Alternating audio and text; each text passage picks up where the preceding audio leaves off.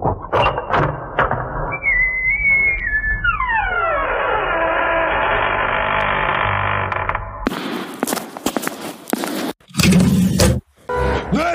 is Sparta! I have a dream.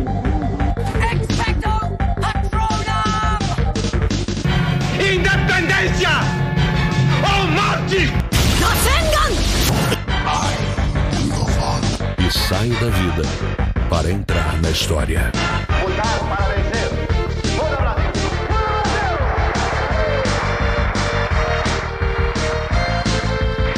Liberdade, liberdade! Abre as asas sobre nós e restabelece nesse país as eleições diretas para que o nosso povo possa ter o direito à sobrevivência. Traidor da Constituição é traidor da pátria. Conhecemos o caminho maldito. Temos ódio à ditadura, ódio e nojo. Bom dia, boa tarde, boa noite. Bem-vindos mais um Gaveta da História. Hoje é um episódio histórico, excepcional. Hoje, além do tema tão em voga, tão presente na atualidade, também temos uma novidade. Hoje, uma nova membro do Gavetas da História que vai trazer muitas reflexões e uma grande bagagem intelectual. Com vocês agora, Nalu ou Ana, ou ela se apresente, né?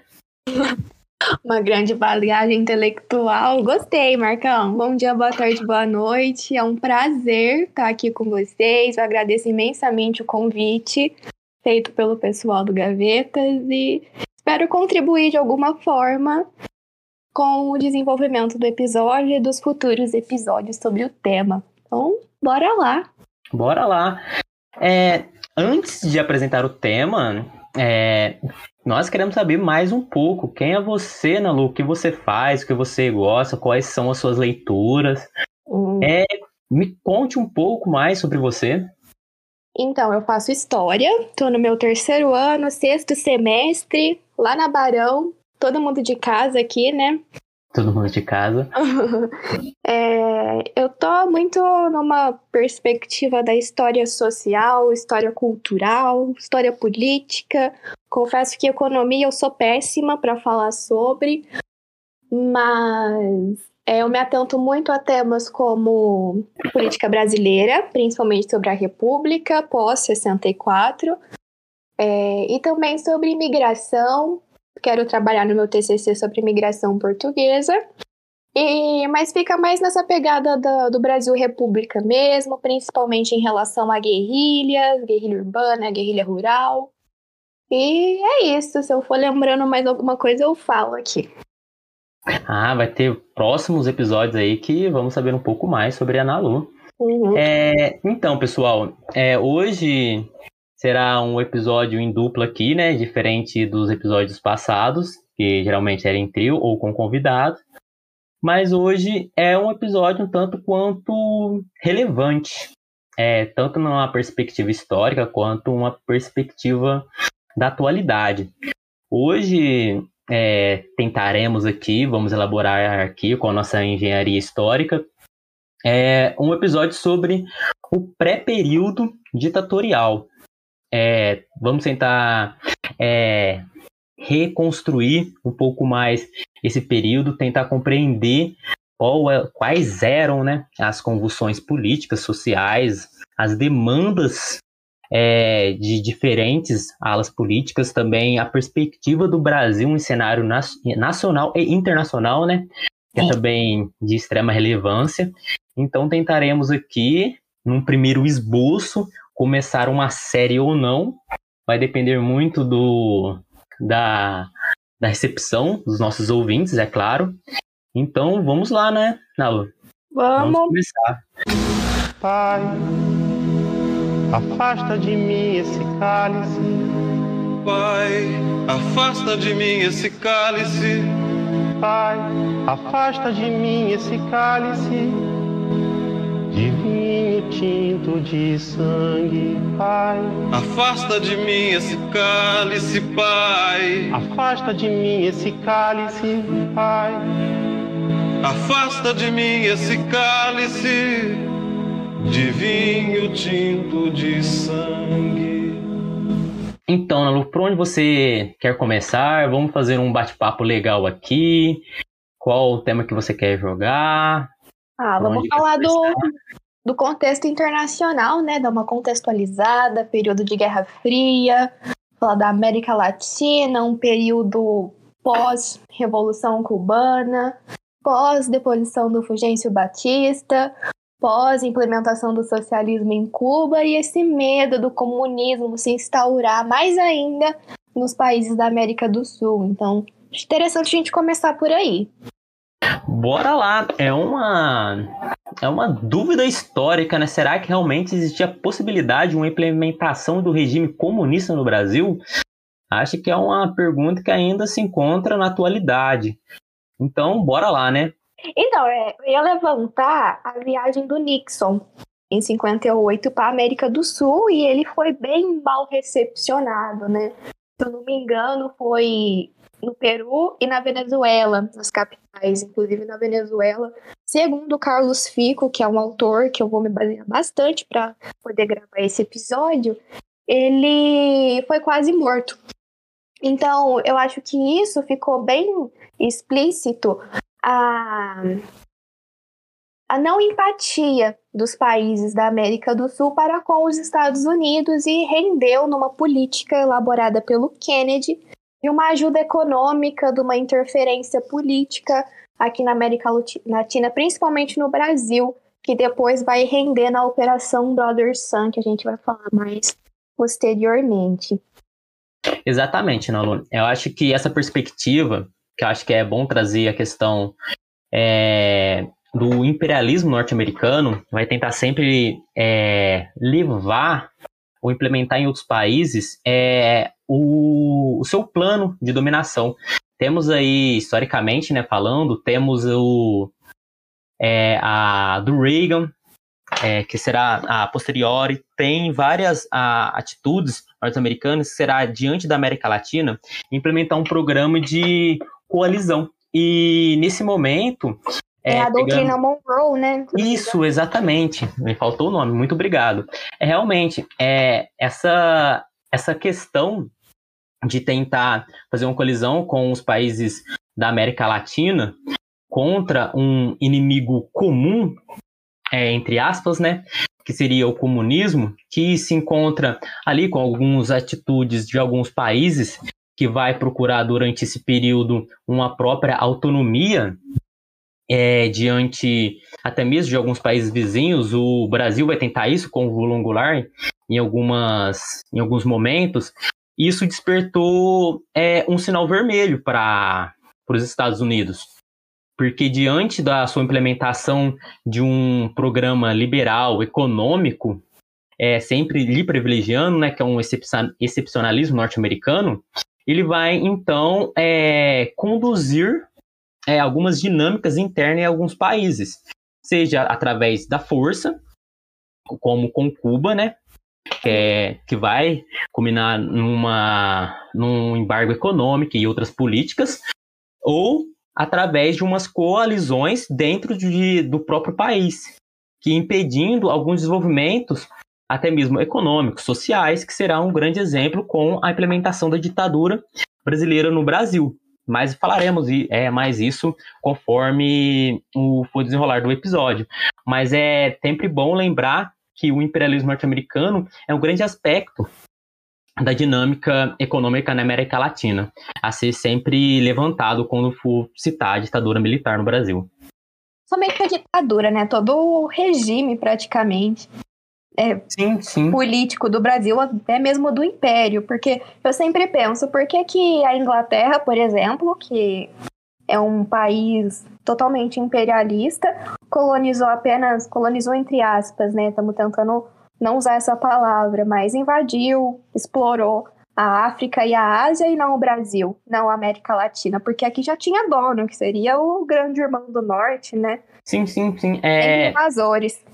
É, sim, é exatamente isso. É, é bom esse resgate histórico que você acabou de levantar, porque quando a gente vai é, se deparar com o desenvolvimento, principalmente do Brasil, é, a gente acaba se deparando com esse jogo, né? é, muitas vezes a gente se pergunta, ah, será que tem aquela questão, né? Será que realmente o problema brasileiro vem, advém da colonização? Se a gente for pegar por uma perspectiva histórica, realmente a gente pode colocar ele como um potencial motivo de, dos problemas brasileiros, porque primeiro o Brasil era dependente de Portugal, depois foi dependente da, da Inglaterra, depois transferiu essa dependência para os Estados Unidos, que é uma, algo mais recente, atual, da contemporaneidade. E... Até hoje, né? Sim, até hoje, sim, realmente. Até hoje. Isso é um problema latente na, na dinâmica econômica, social brasileira. Tem sempre essa interferência, né? E é. trazendo alguns aspectos históricos, falando já um pouco de alguns. trazendo argumentos, né? Argumentos para embasar isso que estamos discutindo. É, no livro que às vezes é, você está aqui com uma certa frequência, As Balas de, de Washington, ele vai citar num, na página 61 a agência a CIA, né, a inteligência norte-americana, em 1 de abril de 64, Neil Roman, é, ele vai citar o, como que foi o processo de, do João Goulart no Brasil, em 64. E ele fala é, a seguinte, era esta agência no Rio e suas outras ramificações, da CIA, né? Que financiavam as manifestações urbanas em massa contra o governo de Goulart provando que os antigos temas sobre Deus, pátria, família e liberdade também são eficazes. O que, que eles faziam? Eles faziam é, com que as manifestações eram financiadas, tinham um financiamento, influência é, externa. E ele também continua, é, foi planejado. E planejado com meses de antecedência. Muitos dos líderes sindicais, alguns dos quais foram realmente treinados em nosso instituto, estavam envolvidos na revolução e na derrubada do regime de Goulart. Então, a revolução é engraçado. É, revolução é algo é, para colocar em pauta o termo de revolução. Eu acho que é um termo que eu não gosto dessa, desse, desse termo, né? Narrativa, tá dentro da narrativa. Acho que é um termo que cai, é, tá, caiu muito na, no gosto popular e perdeu sua questão é, realmente ter termo, né? Termo heurístico. Então, é algo para se pôr em pauta. Revolução, seriamente, revolução dá para colocar, segundo alguns teóricos, Florestan Fernandes, não dá para contextualizar a revolução dessa maneira. Revolução é popular e tem a é. conotação de transformar a realidade com o intuito de fazer uma modificação para o popular. Então, acho que você levantou bem. Revolução, que revolução foi essa? Que foi um burguês, né? Foi sustentado pela burguesia, a gente vai mais frente sobre isso. E não. O povo não foi para as ruas, não teve uma marcha da família por Deus pela liberdade feita pelo povo. Foi pelos cristãos burgueses que regiam o Brasil. Então, enfim. Esse é assunto mais mais pra frente. É, aí que dá pra gente já pescar um tema bacana. Se essa não era demanda, o pré-golpe, se não essa não era demanda popular, qual era a demanda popular? Tinha uma demanda mais é, de transformação mesmo, que seria, por exemplo, a questão da reforma agrária? Tinha uma demanda. Qual que era essa demanda, Nalu? Então, eu acho que essa demanda, o Jango, quando ele assumiu, ele tentou é, não suprir, mas tentou fazer essas transformações, né?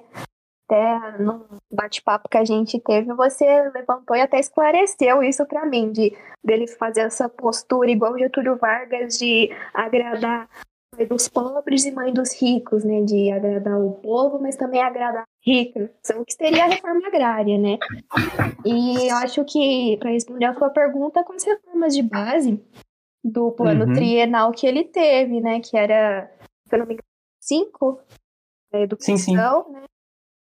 Agrária, é, transporte. Na verdade, eu sou. Economia não é comigo, então vou. ah, com... também comigo não, gente. Não, mas tentando esclarecer esse ponto que a Ana pontuou tão bem, esse ponto que pontuou, né? Ficou ótimo isso.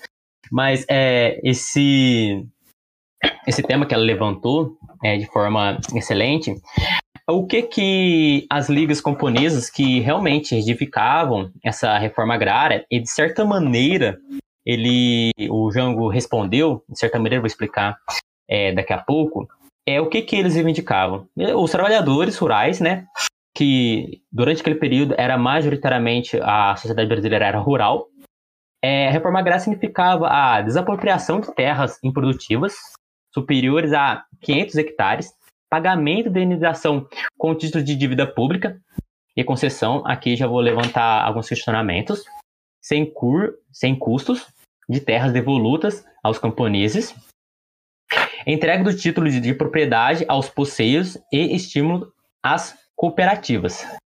Então, essas ligas camponesas que, que, que reivindicaram, de certa maneira, é, essa, essas questões, o, o Partido Brasileiro, o, o partido PSDB do período, que, que queria discutir essas reformas, é, nos termos da, da, da, Constituição daquele período, que seria desapropriação com indenização à vista e em dinheiro e em títulos de dívida pública com correção monetária, existia um debate entre eles.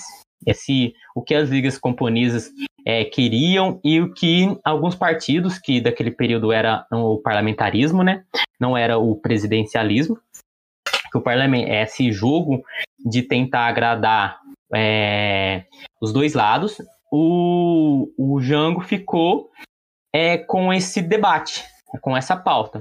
De certa maneira, ele queria com que as lideranças camponesas queria fazer as, a conceder o que as ligas camponesas reivindicavam, mas mesmo instante e para as forças de esquerda que de certa maneira falava que a indenização à vista em dinheiro ou com correção monetária era negócio, não reforma.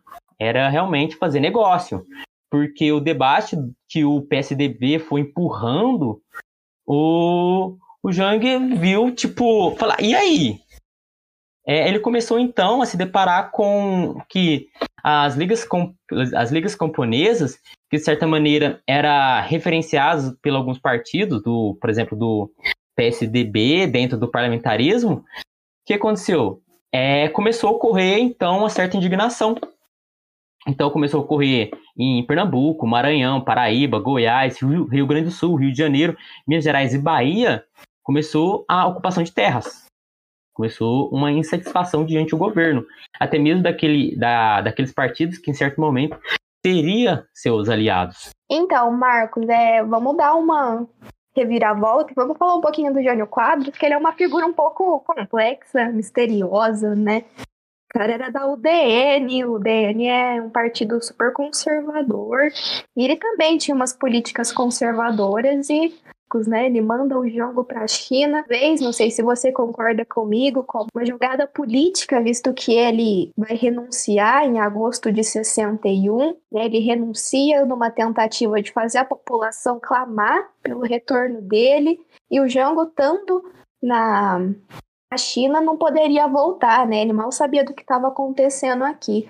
Mas o Jânio Quadro, ele é figura bem vinilo, uma figura equivocada. Começa que ele manda o, o Jânio, o Jango, para a China, depois ele condecora Guevara, né, com a Ordem do Cruzeiro do Sul, um mérito do exército brasileiro, e ainda assim se posicionava contra o comunismo. Então, eu acho que esse medo do fantasma comunista chegar aqui na América Latina já começa com o Jânio Quadro, nessas posturas que ele adotou em termos políticos. E também, né, eu falei que eu não sou muito boa em economia, mas é outra questão o Marcos estava falando, né, no começo, sobre o desenvolvimento interno do país. E o Jânio Quadros, ele adota isso. Na verdade, algo que vem desde o JK, né, do Juscelino Kubitschek, desse desenvolvimento nacional, sem a interferência de outros é, países, principalmente os Estados Unidos. E na política externa, o fato dele ter fechado as portas do Brasil para a exploração norte-americana rendeu e muito. Foi algo que contribuiu demais, assim, é, nessa interferência ainda mais forte dos Estados Unidos e nesse, nessa tentativa de controle da política. O que, que, você tem a me dizer, Marco? Realmente é algo a se levantar. Porque os Estados Unidos, é, com certeza, aproveitou que, que, que, que estava ocorrendo no período?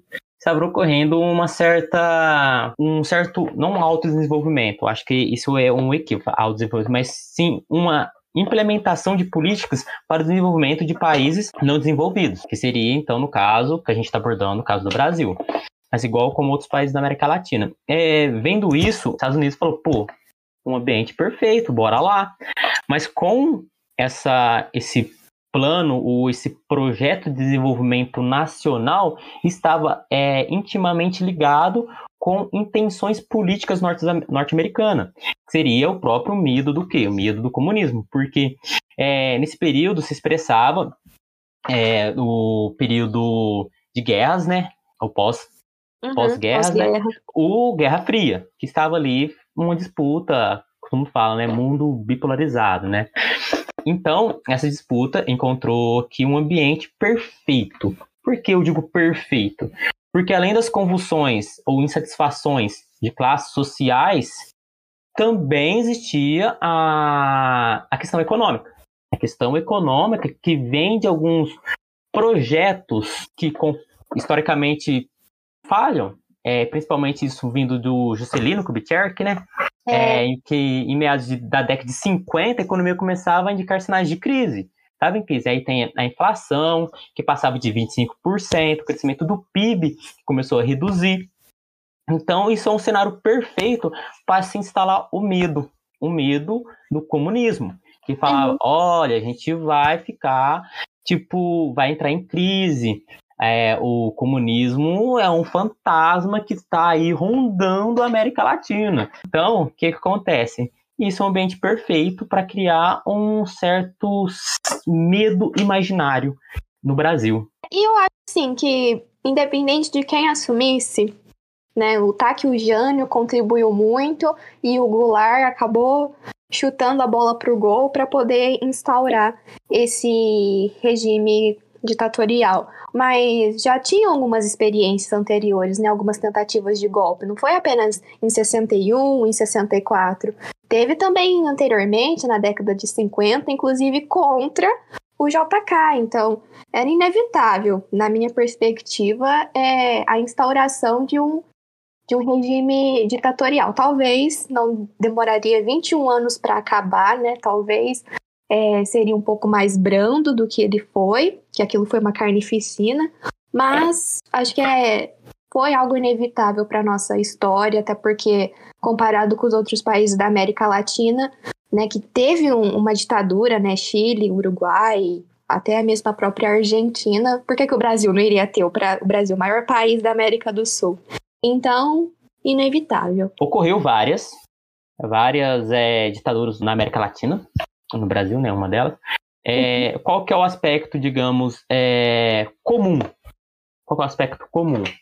O aspecto comum é a interferência dos Estados Unidos, justamente por essa dinâmica internacional que se formou durante determinado período. Se for perceber, é sempre o meado de 1950, como você disse, com algumas tentativas, tentativas de erros, né? Até, é. até o final da, do século XX. E... e também o, o regime uhum. populista, né? No Perón, na Sim. Argentina, o Vargas aqui no Brasil. Então, ele tinha um medo. O populismo não é, na minha ótica de, de visão, não é nem um pouco comunista, mas é, tinha esse medo, né? De fazer as coisas pro povo, pelo povo e para o povo. Então, eles tinham é uma paranoia crescendo dentro da cabeça dele sobre a implantação de um regime comunista aqui no Brasil e na América Latina em si. Sim, e muitas vezes esse populismo calcado sobre é, força, tipo, opressiva. Muitas vezes. Uhum. Não esquecemos é, que nem sempre foi flores com o governo do Vargas. Não sei se nem sempre foi, foram flores com o governo dele. Então, essa dinâmica, é, eu estou sendo repetitivo já, mas, mas esse aspecto é, populista é muito forte e muito presente na América Latina.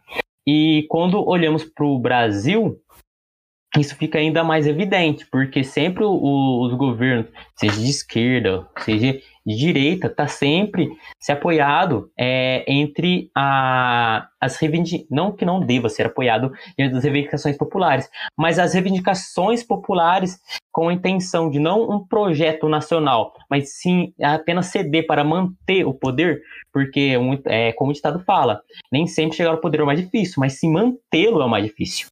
E é que aí entra a questão política, que é a política vai realmente representar ou vai condensar todas essas atitudes, seja é, a própria força de coerção, seja as questões econômicas e tudo mais, né?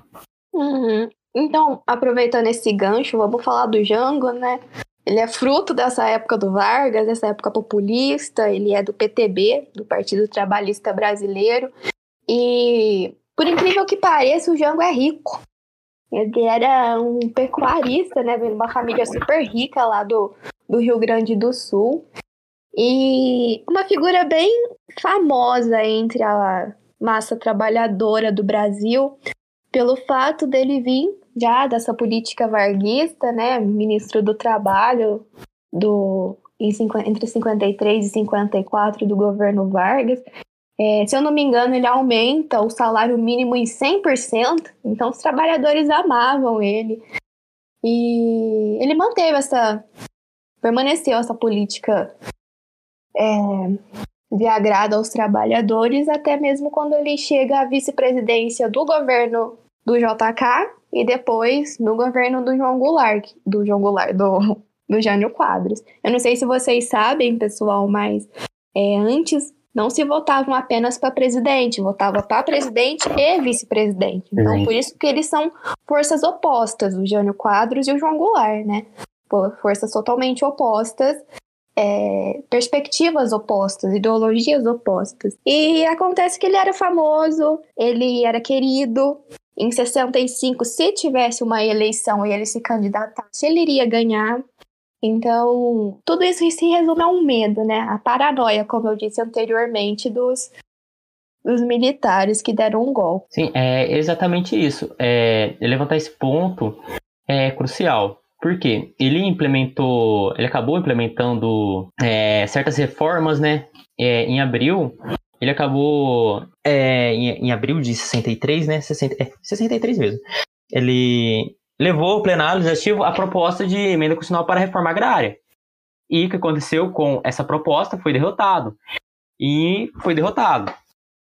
E seis meses após, essa proposta foi derrotada. Então, o que, que é, isso evidencia? Que mesmo, como o Ana falou, ele sendo... É, tendo um apoio popular, um certo apoio popular até que notável, mas o cenário um, o político, né, não estava favorável para implementar essas emendas, é, essa, essa reforma agrária. Porque, como é, eu disse anteriormente, havia vários movimentos políticos sociais que, é, como, era, como eu posso dizer, se analisava para os dois lados. Ao mesmo tempo apoiava, ao mesmo tempo era contra. Então, o que aconteceu? E entre as esquerdas, aí podemos citar o ícone, né? O Neonel Brizola, a liderança da colisão, deu muito trabalho para Jango. Porque ele falava, ele vivia reclamando, né? Reclamando, não sei, né? Mas é, ele reclamava que deveria é, um confronto com o capital estrangeiro. Então, esse movimento, tipo, ah, vamos com o capital estrangeiro porque os operários é, estão é, realmente tipo, acabando com o Brasil. É a questão da dependência, tudo que a gente é, vive pautando, falando que é o problema brasileiro. Então, o Léo Brizola se torna uma força dentro do país que vai lutar contra é, os subalternos das Forças Armadas, que as Forças Armadas, principalmente, é, não, as Forças Armadas principalmente, contra o capital estrangeiro. Então vai começar o quê? Um movimento de conotação esquerda, já era esquerda, né? Mas uma conotação comunista, que eles vão falar, pô, isso é comunismo, os caras estão dominando todas as alas políticas, já estão dentro é, do parlamento, tal, tal, então há um medo do comunismo. E esses fatos que, que vão legitimar o medo. Tipo, pô, olha só, aí vai a questão do, da aceitação popular de certos. Eu tô evitando, gente, que falar narrativa, que eu odeio esse termo. Mas é. Eles vão acabar o quê? Recebendo isso e falando realmente, é, olha, o comunismo quer fazer reforma agrária, quer desapropriar terras, tal, tal. Então, realmente há um movimento que quer implementar o comunismo no Brasil, que vem, e, e esse fato vem de encontro com o que a Nalu vem falando. É, realmente existia um medo, realmente existia um medo. E alguns fatos vão acabar corroborando para que esse medo acaba ser, tendo uma certa concretude na realidade, mas que visivelmente é um equívoco, acaba sendo um equívoco que vai custar muito caro para nossa história, nossa memória e para a sociedade brasileira. E um equívoco, por quê? Marcos, você acredita que o Jango ia implantar um regime comunista aqui no Brasil? Com certeza ia implementar, gente. Sem sombra de dúvida. Tá aí, ó, os fatos históricos. É, não me deixa mentir. É claro, gente, é sarcasmo. Não há possibilidade, não havia possibilidade. Porque, como eu disse, não, tipo, não só pela sua tendência política, mas também pelo próprio cenário político. Porque uhum. é, é, são muitos aspectos a ser levantados. Tem as Forças Armadas, que ficava sempre protegendo a propriedade privada, que é a própria é, posição dela, é criada para isso, a polícia, Forças Armadas, tudo mais. Tem a própria a, o olho que tudo vê nos Estados Unidos aqui dentro, sempre permanente e, e em guarda. Então, o que que ocorre? O que que ocorre que apenas é, Jango ou alguns parlamentares não estavam atendendo algumas reivindicações do, como eu posso dizer, dos Estados Unidos, que é o principal país aí que está que tá sempre à espreita do Brasil. Então, alguma área deveria fazer com que é, ocorresse e, é, como eu posso dizer, políticas que atenderiam, então, a, aos países que estão na, no âmbito da dependência do Brasil. Estava agradando os Estados Unidos e a elite brasileira, né? Tem que bater nessa tecla. Foi um golpe burguês, um golpe é, financiado pela CIA, então isso tem que ficar bem claro na cabeça do, do povo brasileiro para não, não começar a falar asneira igual o nosso presidente fala, né? Enfim, é, eu acho interessante a gente levantar essa questão de que não foi encontrado nada, nem mesmo um plano Cohen.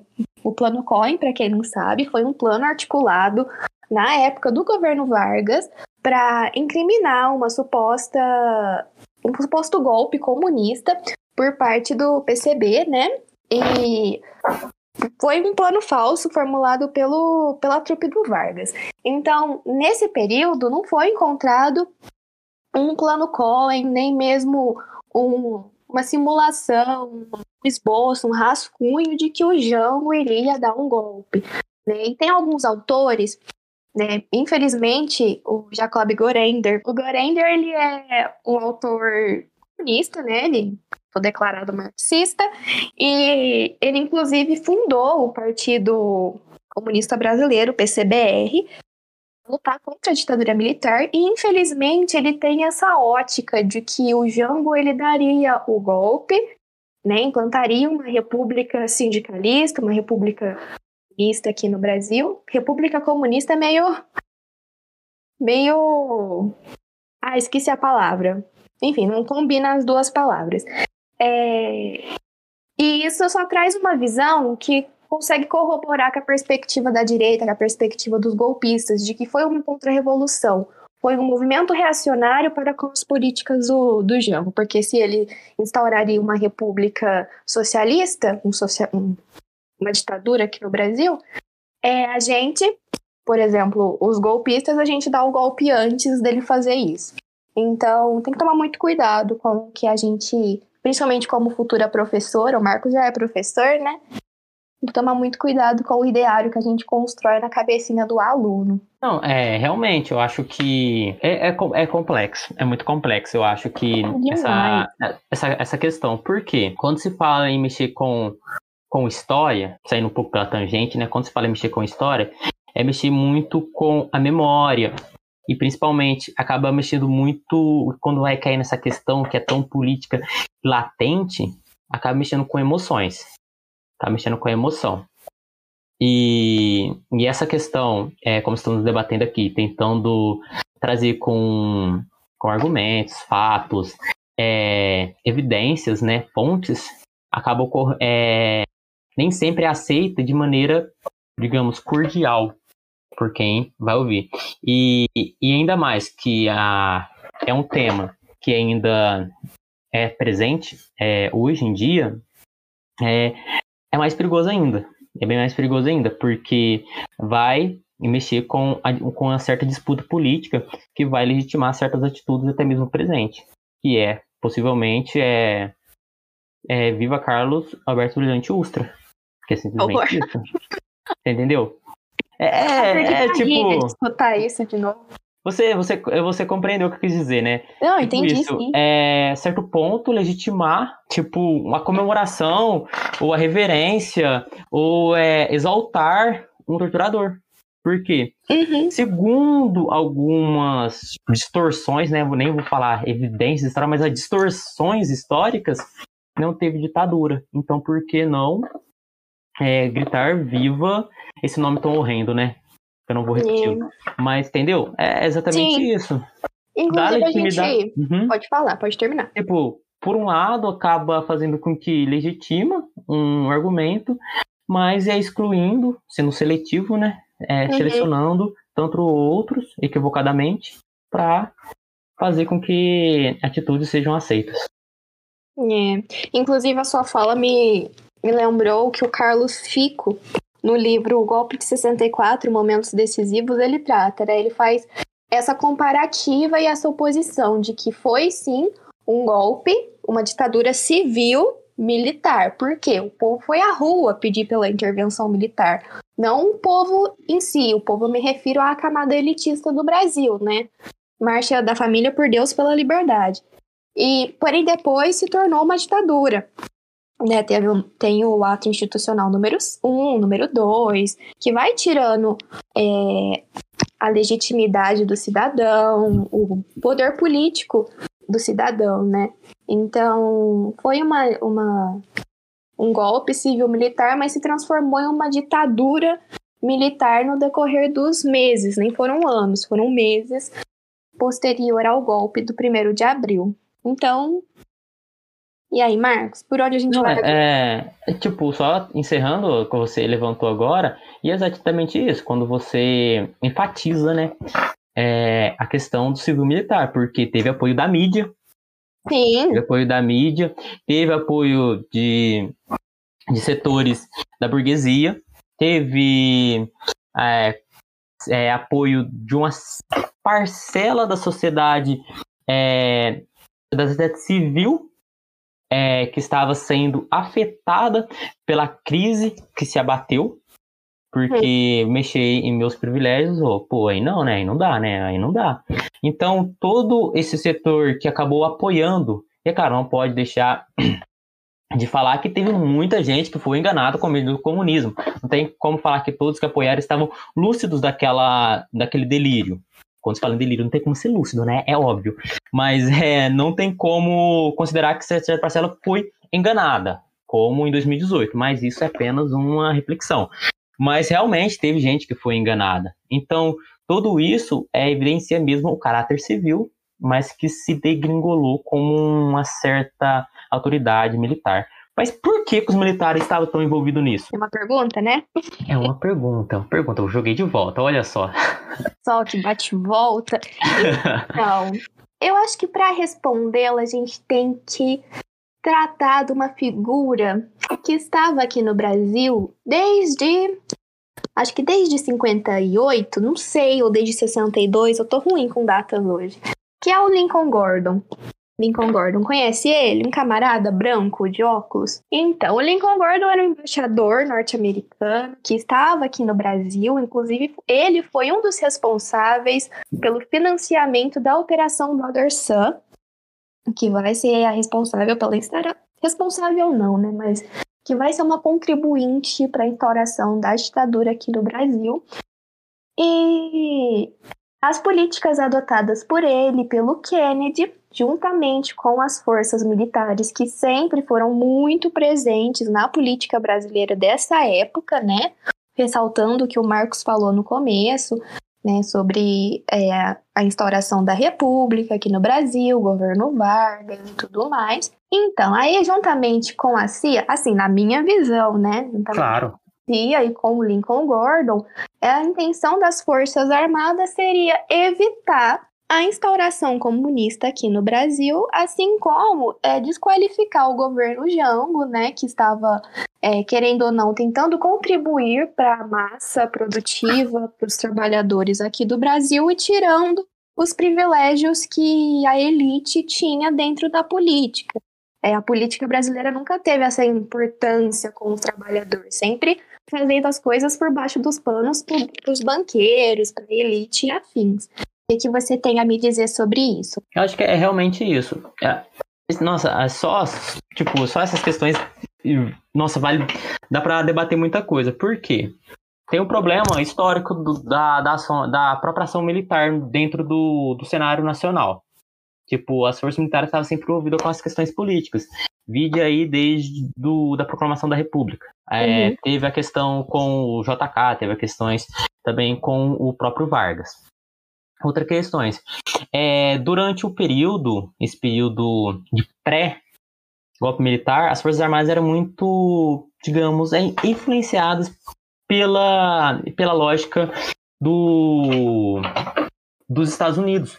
Porque muitas vezes a, a formação do próprio militar estava muito ligada ao projeto do próprio, do próprio imperialismo é, americano. Então, muitas vezes não tem como associar a questões internas com a, com a questão é, externa e interna, né? Não tem como associar isso, porque é, é muito vinculado, é, traz muitas ramificações. Então, é, o que que acontece? Trazendo é, sobre esse, esse personagem aí, como você disse, o Lincoln, o Lincoln Gordon. É, o que que ele atuou? Como ele atuou? Ele declarou que. Ele falou, como você disse, que não foi um regime. O próprio Lincoln Gordon falou que não foi uma ditadura, quer dizer, né? Ele vai falar que não foi uma ditadura no Brasil. Porque é que Washington queria dar assistência para o Brasil para apenas é, medidas de estabilizar a economia. Simplesmente isso. Qual era o outro plano?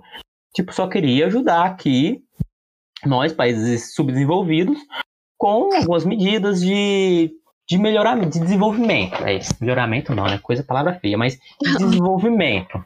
Desenvolvimento do cenário nacional. E o que estava impedindo isso era o nefasto comunismo. Porque isso trazia muitas convulsões é, no país, é, trazia instabilidade econômica. Sempre o problema é econômico, né? Então, dessa maneira, é, o, que, que, o que, que ocorre? É, aproveitando esse período de 1962 no Brasil.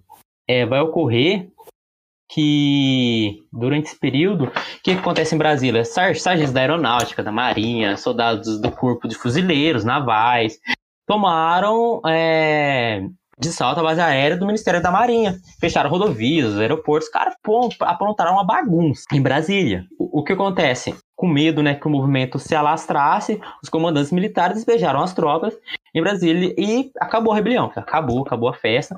Mas isso teve um preço, um, trouxe um ônus, que acabou sendo o quê? Ocorreu que, que cada vez mais a, o cenário político fosse instalado um caos, um caos completo. Então vem novamente que os Estados Unidos, então eles vêm novamente trazer uma certa ajuda. E começou inversão no sentido que, pô, permitiu o golpe. Então, a questão da segurança nacional, sempre o discurso de, ah, viva segurança nacional, segurança nacional, que acompanha a anti-Goulart, aproximado pelo, pelo, pelo IPS, que é, a, é essa agência que vai tentar implementar uma estabilidade política e administrativa no governo. Então, a partir disso, essa acabou fazendo que ocorresse uma paralisia no executivo, né, que, que acabou sendo com que impedisse alguns poderes, né, no, do presidente do momento. E o que aconteceu? olha como que é tudo conectado. A inflação anual bateu naquele ano 79,9%. O crescimento ficou em 1,5%. É, então, um sentimento de que o governo tinha perdido o controle.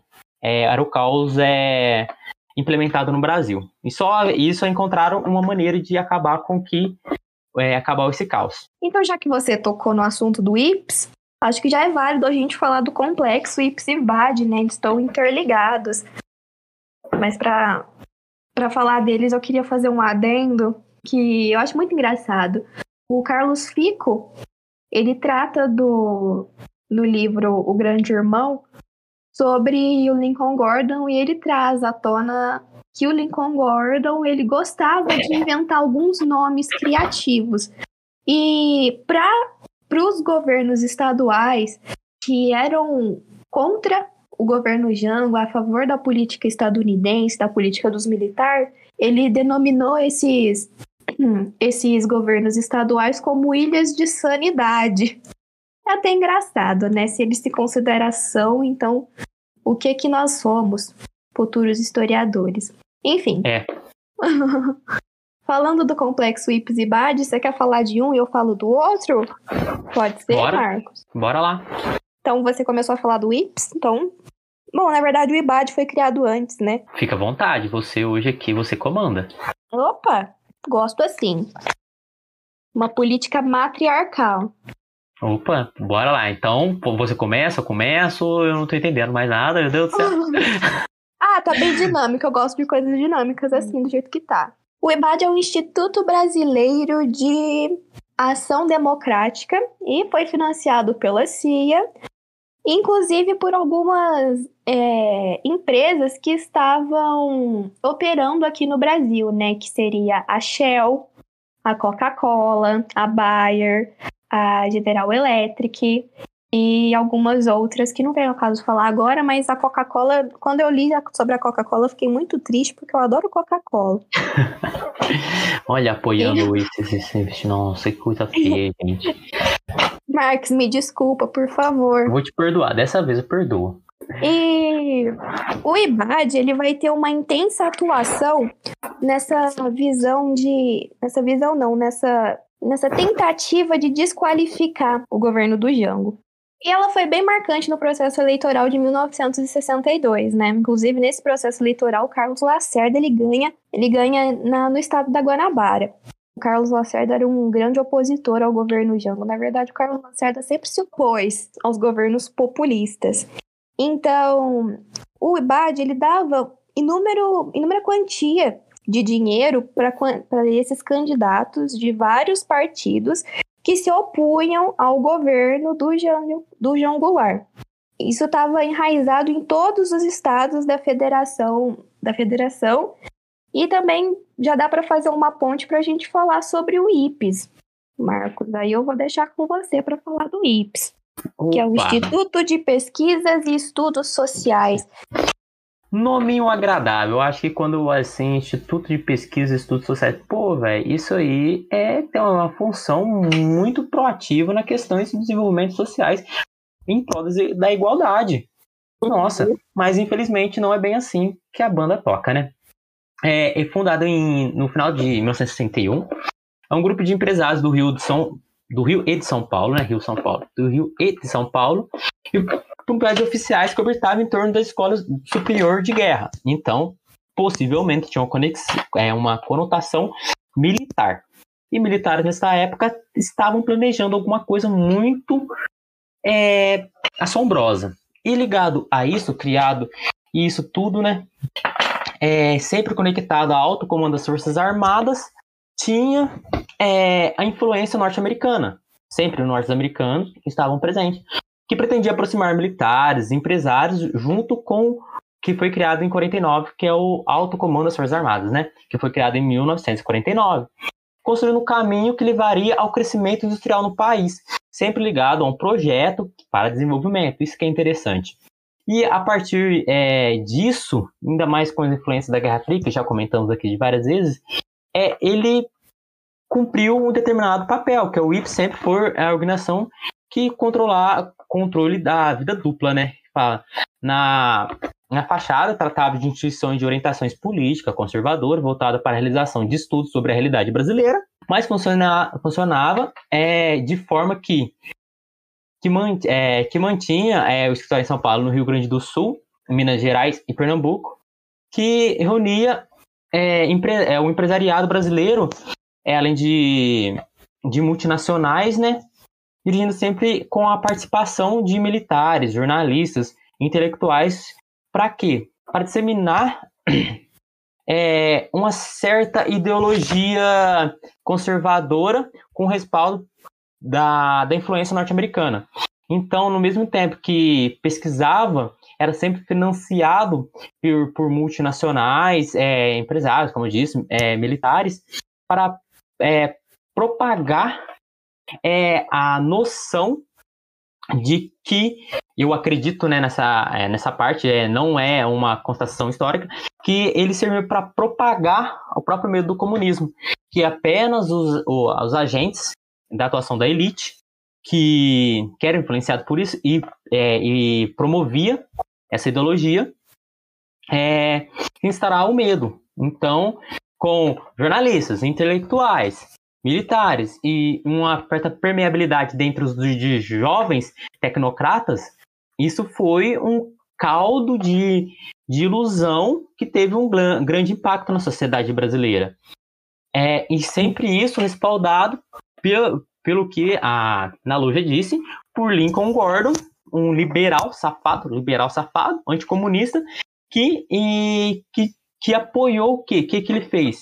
Foi Gordon quem pediu ao governo norte-americano que enviassem e entregasse armas clandestinas para apoiar o golpe brasileiro. É, tá tudo o quê? Tá tudo interligado, de maneira muito próxima. Então não Sim. tem como que falar, como a Ana Lu disse, afirmou de forma esplêndida e notável, que não tem como falar que foi um movimento de apoio civil, amplo civil. Não tem como falar isso amplo civil uhum. social, não tem como. E continuando sobre o IPES, como que eles conseguiram compartilhar esses ideários por meio da mídia? Né? A mídia foi de fundamental importância. A mídia, eu digo, meios de comunicação, como rádio, televisão, propaganda política em si, ela teve esse, essa grande importância na instauração da ditadura militar no Brasil e na desqualificação do governo do João, do João Goulart. Né? Inclusive o IPES ele fazia as pautas do, dos jornais, né? citando os jornais o Folha de São Paulo, o Globo, o Estado de São Paulo, o Jornal do Cruzeiro, e a Globo agora se posicionando numa bandeira de uma maneira meio libertária, né? Contra a corrupção, propagando ideias igualitárias, ideias revolucionárias, enfim, dá para ficar um pouquinho com o pé atrás. Mas continuando, e a mídia ela teve esse papel de, de implementação do regime militar porque ela a mídia tem esse poder de convencimento, né? Até os dias atuais. E o fato dela ter considerado João Goulart como um cara corrupto, incompetente, né, sob as maquinações sindicalistas, eu adoro esse termo, maquinações sindicalistas, que o José Paulo Neto traz no livro Pequena História da Ditadura Brasileira, não podia faltar, né? Eles consideravam o João comunista. Então, é, a imprensa e as propagandas de rádio, elas já estavam com, assim, as mais é, famosas já estavam contra o governo do, do João Goulart, e isso foi um grande agravante para a formulação do, do ideário popular brasileiro. Então, vamos da Operação Brother Sam para a gente já poder caminhar para os finalmente, né? Para os finalmente, para o grande ato. Então, gente, gente não, pessoal, a gente é muito, muito informal. é, eles tinham, né, os golpistas e o, os norte-americanos, eles tinham essa, essa noção, esse pensamento de que o Jango, é, ele sim tinha pacto com os comunistas do Brasil, tá? Que é, ele tinha uma certa relação com Luiz Carlos Prestes, né? Mas isso não significa que ele era comunista. É tipo você sentar na porta de um boteco e começar com todo mundo. O Jango era assim, carismático. coisa que eu conheci ele, mas eu tenho essa noção que ele seja assim. Eu acho ele um cara muito fofinho. Fofinho, fofinho, fofinho, gostei. Tô com dó dele, tadinho. Enfim. E a Operação Brother Sun, ela rendeu na vinda de muitos, como o Marcos falou, de armas, de armamento bélico no Brasil, porque eles tinham essa noção de que o jogo sim tinha um pacto com os comunistas e iria em uma ditadura comunista sem que ele fosse deposto. E não foi isso que aconteceu, né? O Jango ele cedeu, ele já estava super desanimado com os caminhos políticos que o Brasil estava tomando, então ele em 1 de abril ele se acabou cedendo poder porque não tinha mais o que ele fazer, né? Ele já tinha uma grande camada da, dos políticos contra ele. E principalmente o Brasil, até os dias atuais, a nossa economia, a nossa sociedade, né, a nossa cultura não, mas é a nossa economia principalmente, ela é regida pelas grandes massas, pela elite. Então, se a elite está contra o presidente, assim como os Estados Unidos, não tinha muito o que ele podia fazer, né? Então ele ele cedeu. Infelizmente, acabou dando essa essa treta que deu hoje. E ainda bem, né? Tipo, na história a gente não trabalha com achismos. A gente trabalha com fatos históricos que aconteceram. O que aconteceu foi a Operação Brother Sun, mas e se ele não tivesse cedido? O que, que teria acontecido? É, eu fico me perguntando. Enfim. E aí, Marcos? É, realmente é uma pergunta válida, né? É uma pergunta válida. Acho que devemos trabalhar com isso até certo ponto, né? Porque uhum. é igual um professor que acho que é seu hoje, não é meu, como por mim, triste, né? Ele fala, o si, e o si, e o si é sempre e o si, não tem como, né? Uhum. Porque contra fatos, não argumentos, é complexo isso, né? Complexo Exato. não, realista, né? Então, dessa forma, é, mais um ponto a se levanta dessa questão do, da Operação Brother Sun, irmãos do Sun, né? Irmãos uhum. dos Estados Unidos, somos irmãos dos Estados Unidos. Sempre privilegiando nosso desenvolvimento, nossa melhoria, né? Então é, é isso. Levar a democracia. Levar a democracia, liberdade, né? Levar a liberdade. Exato. Então, o que aconteceu? É, isso ocorreu no dia 31 de março.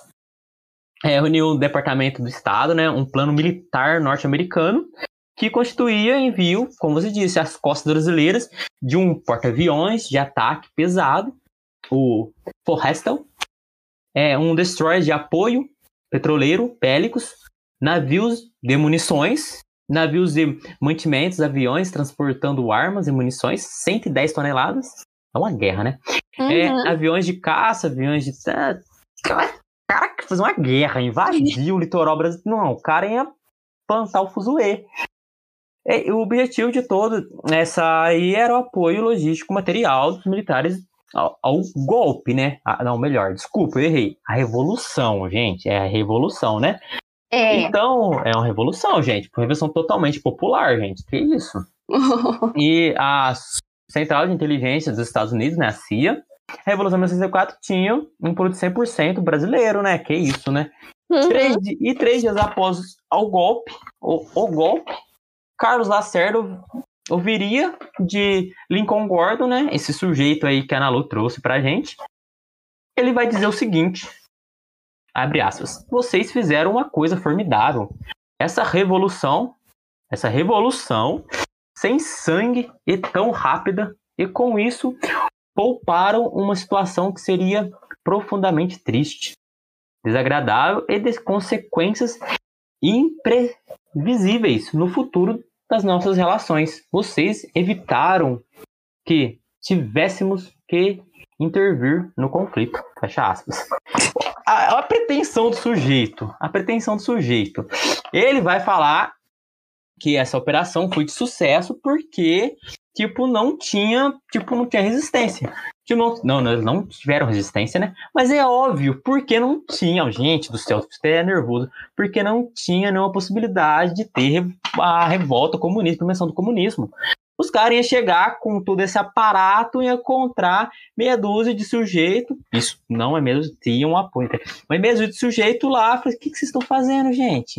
E vocês vieram aqui para quê? Então. Foi basicamente isso. E o, o Estado militar credenciou, principalmente o guardião, credenciou, né? O credenciou, né? O, Estados Unidos, o representação do Lincoln Gordon como guardião do capital internacional, defensor da restauração da economia, combaleante e anarquizada pelas constantes greves por meio de, uma, de um programa de desenvolvimento baseado na livre iniciativa e como o principal inimigo era externo. Que nesse caso teria tudo a questão da internacional, a ofensiva do comunismo internacional, gente. É quase o nosso for chanceler, né? O ex-for chanceler falando do globalismo, basicamente isso. Sabe o que, que é. é engraçado? Tipo, o Carlos Lacerda, ele tava todo afim do golpe, todo feliz que tinha dado certo o golpe. Só que aí depois ele vai se juntar ao Jânio Quadros, depois do ato institucional número 2, e vai formar a frente ampla contra os militares. Então, ele meio que se arrependeu, né, de ter elogiado. Também que o Carlos Lacerda, ele é muito confuso, meio enojado, invejoso, que ele queria o poder para ele. Enfim, é... Aí deu o golpe, né? Na madrugada do dia 1 de abril, o dia da mentira, olha que, que engraçado. Enfim, é, e aí, né, quem que assumia a presidência? Seria um governador, o Ranieri Mazzilli. Ele assume a presidência, fica em torno de 13 dias, se eu não me engano. 13, número da sorte. E acaba que o poder é passado para o presidente Castelo Branco por ordem do Costa e Silva, que comandou a porra toda. E depois, né, o, Costa, o Castelo Branco ele iria ficar. É um governo provisório, provisório, provi... Ó, é... essa palavra é muito importante, é um governo provisório. Porque iria ter as eleições de 65, né? Eles manteve essa, essa perspectiva, mas acabou que não teve eleição em 65. E ele fica até 67. Acho que é. É, fica até 67, e quem assume depois é o Costa e Silva. O famoso golpe dentro do golpe se refere a isso, né? Na verdade, tem vários episódios, né, de golpe dentro do golpe.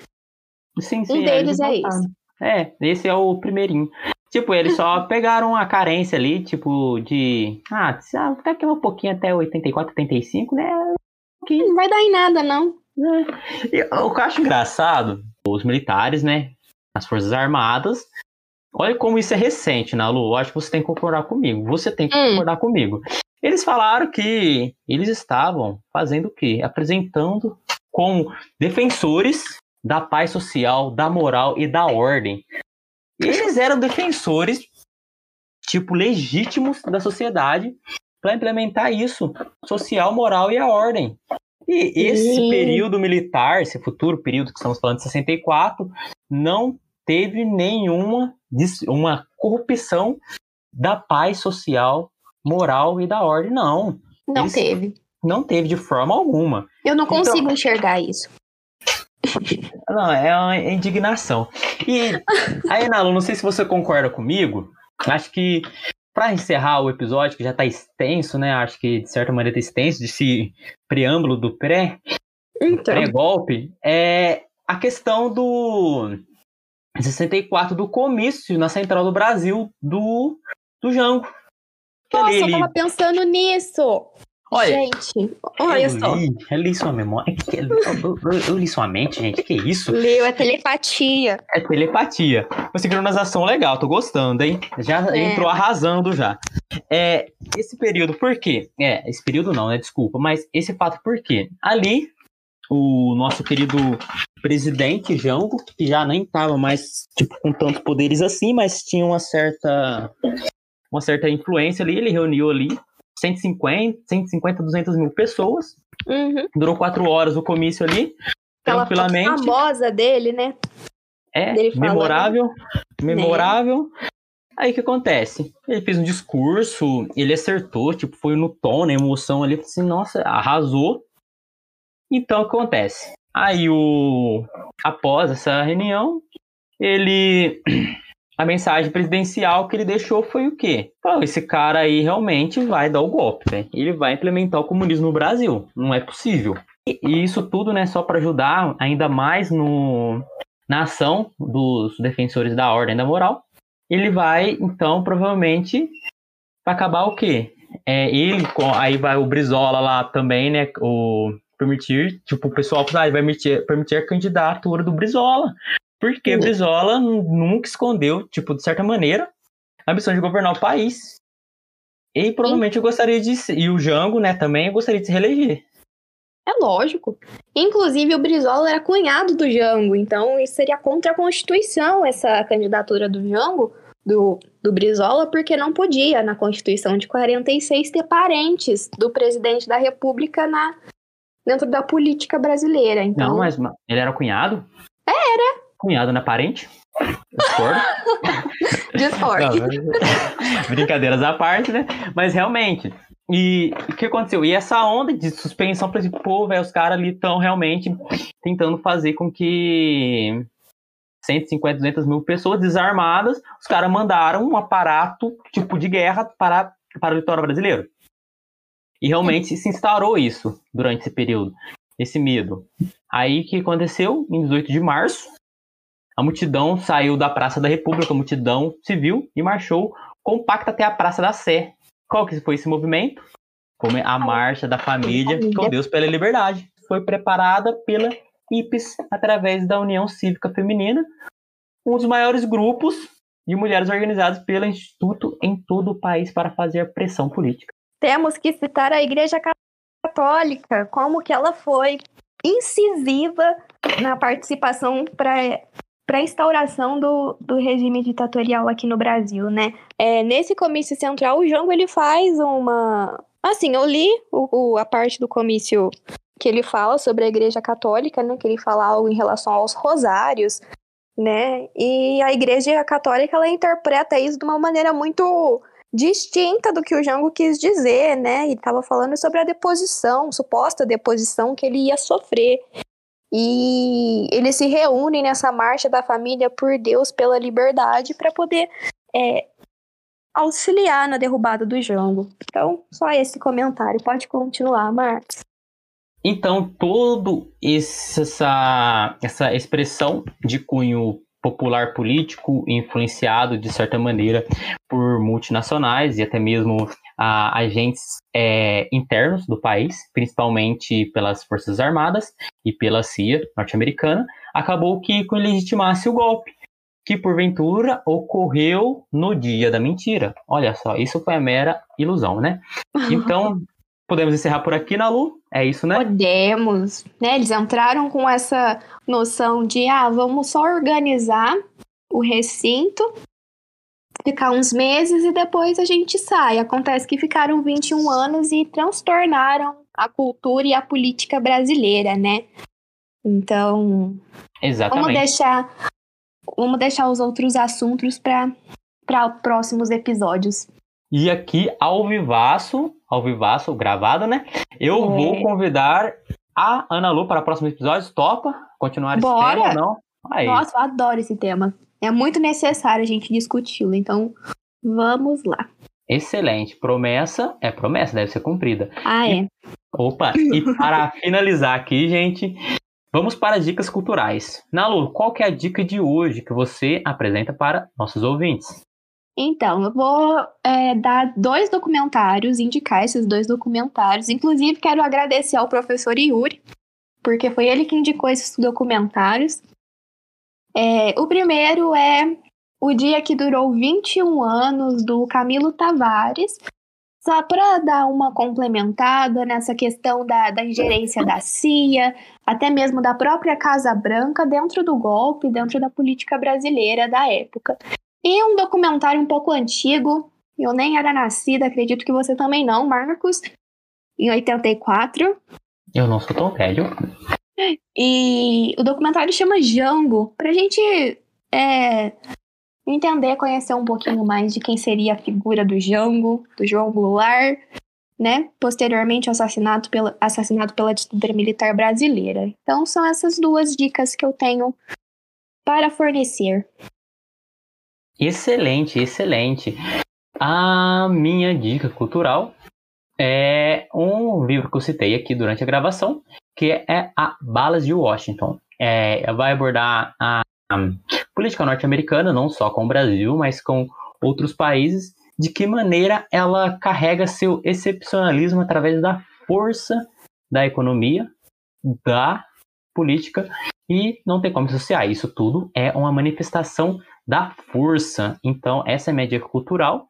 Eu só tenho a agradecer aos ouvintes por ter ouvido até aqui, nessa Sim. nossa gravação meio conturbada, mas só que muito divertida, é claro. E, mais uma vez, agradecer a presença da Ana Lu. Então, até logo, pessoal. Até o próximo episódio. Muito obrigada, obrigada aos meninos novamente por terem me convidado. É um prazer estar aqui e obrigada a todos os ouvintes. Até mais.